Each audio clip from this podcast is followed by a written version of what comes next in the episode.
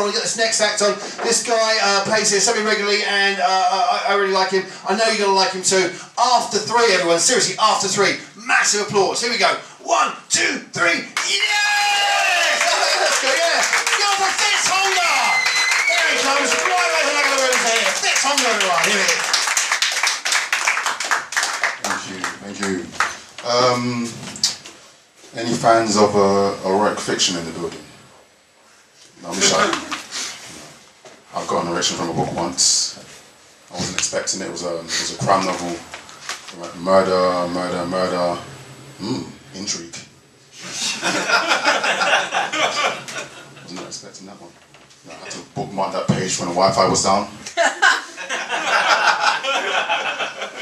People kept asking me, still, you still reading that? I'm like, yeah, I'm struggling to get past page 41. Difficult read because that was the sexy part. Don't expect the joke. Um,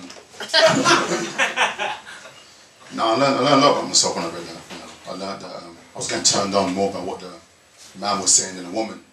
Because I sexualize the spectrum guys. And like, I thought about it. I, I don't want to sleep with a man. But I do want to tell me how he'll do it to me. Just for tips.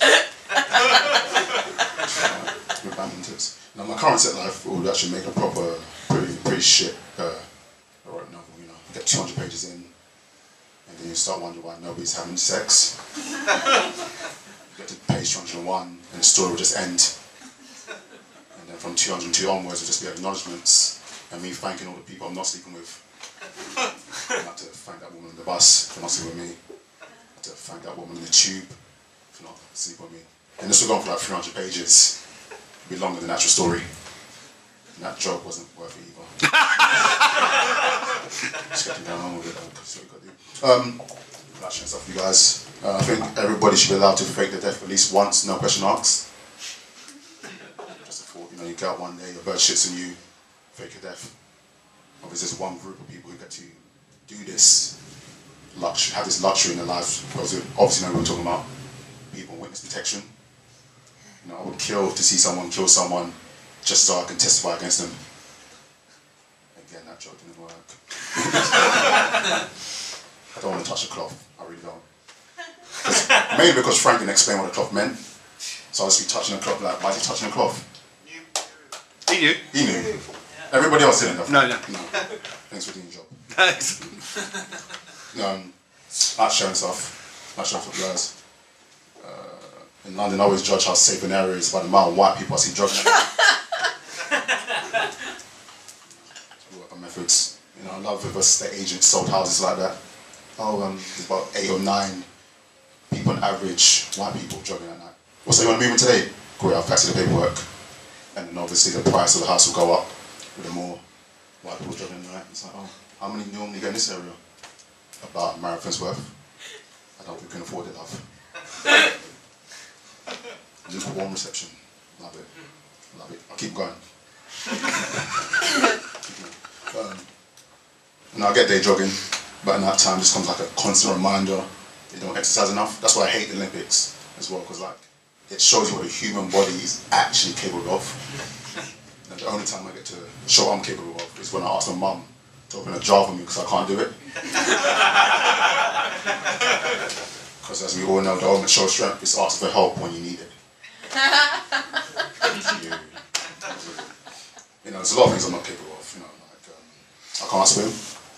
I try to act like it doesn't bother me, but it does. Because if I saw someone drowning, I want to help them.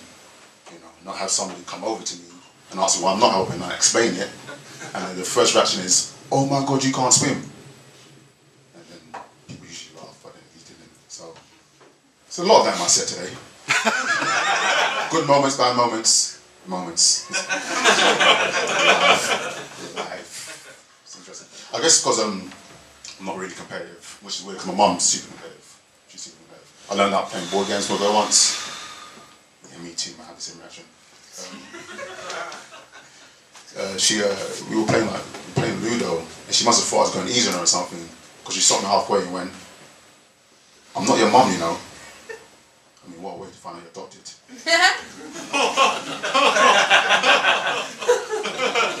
ultra, ultra competitive. I've learned a lot today. I've learned a lot. I've learned a lot doing this.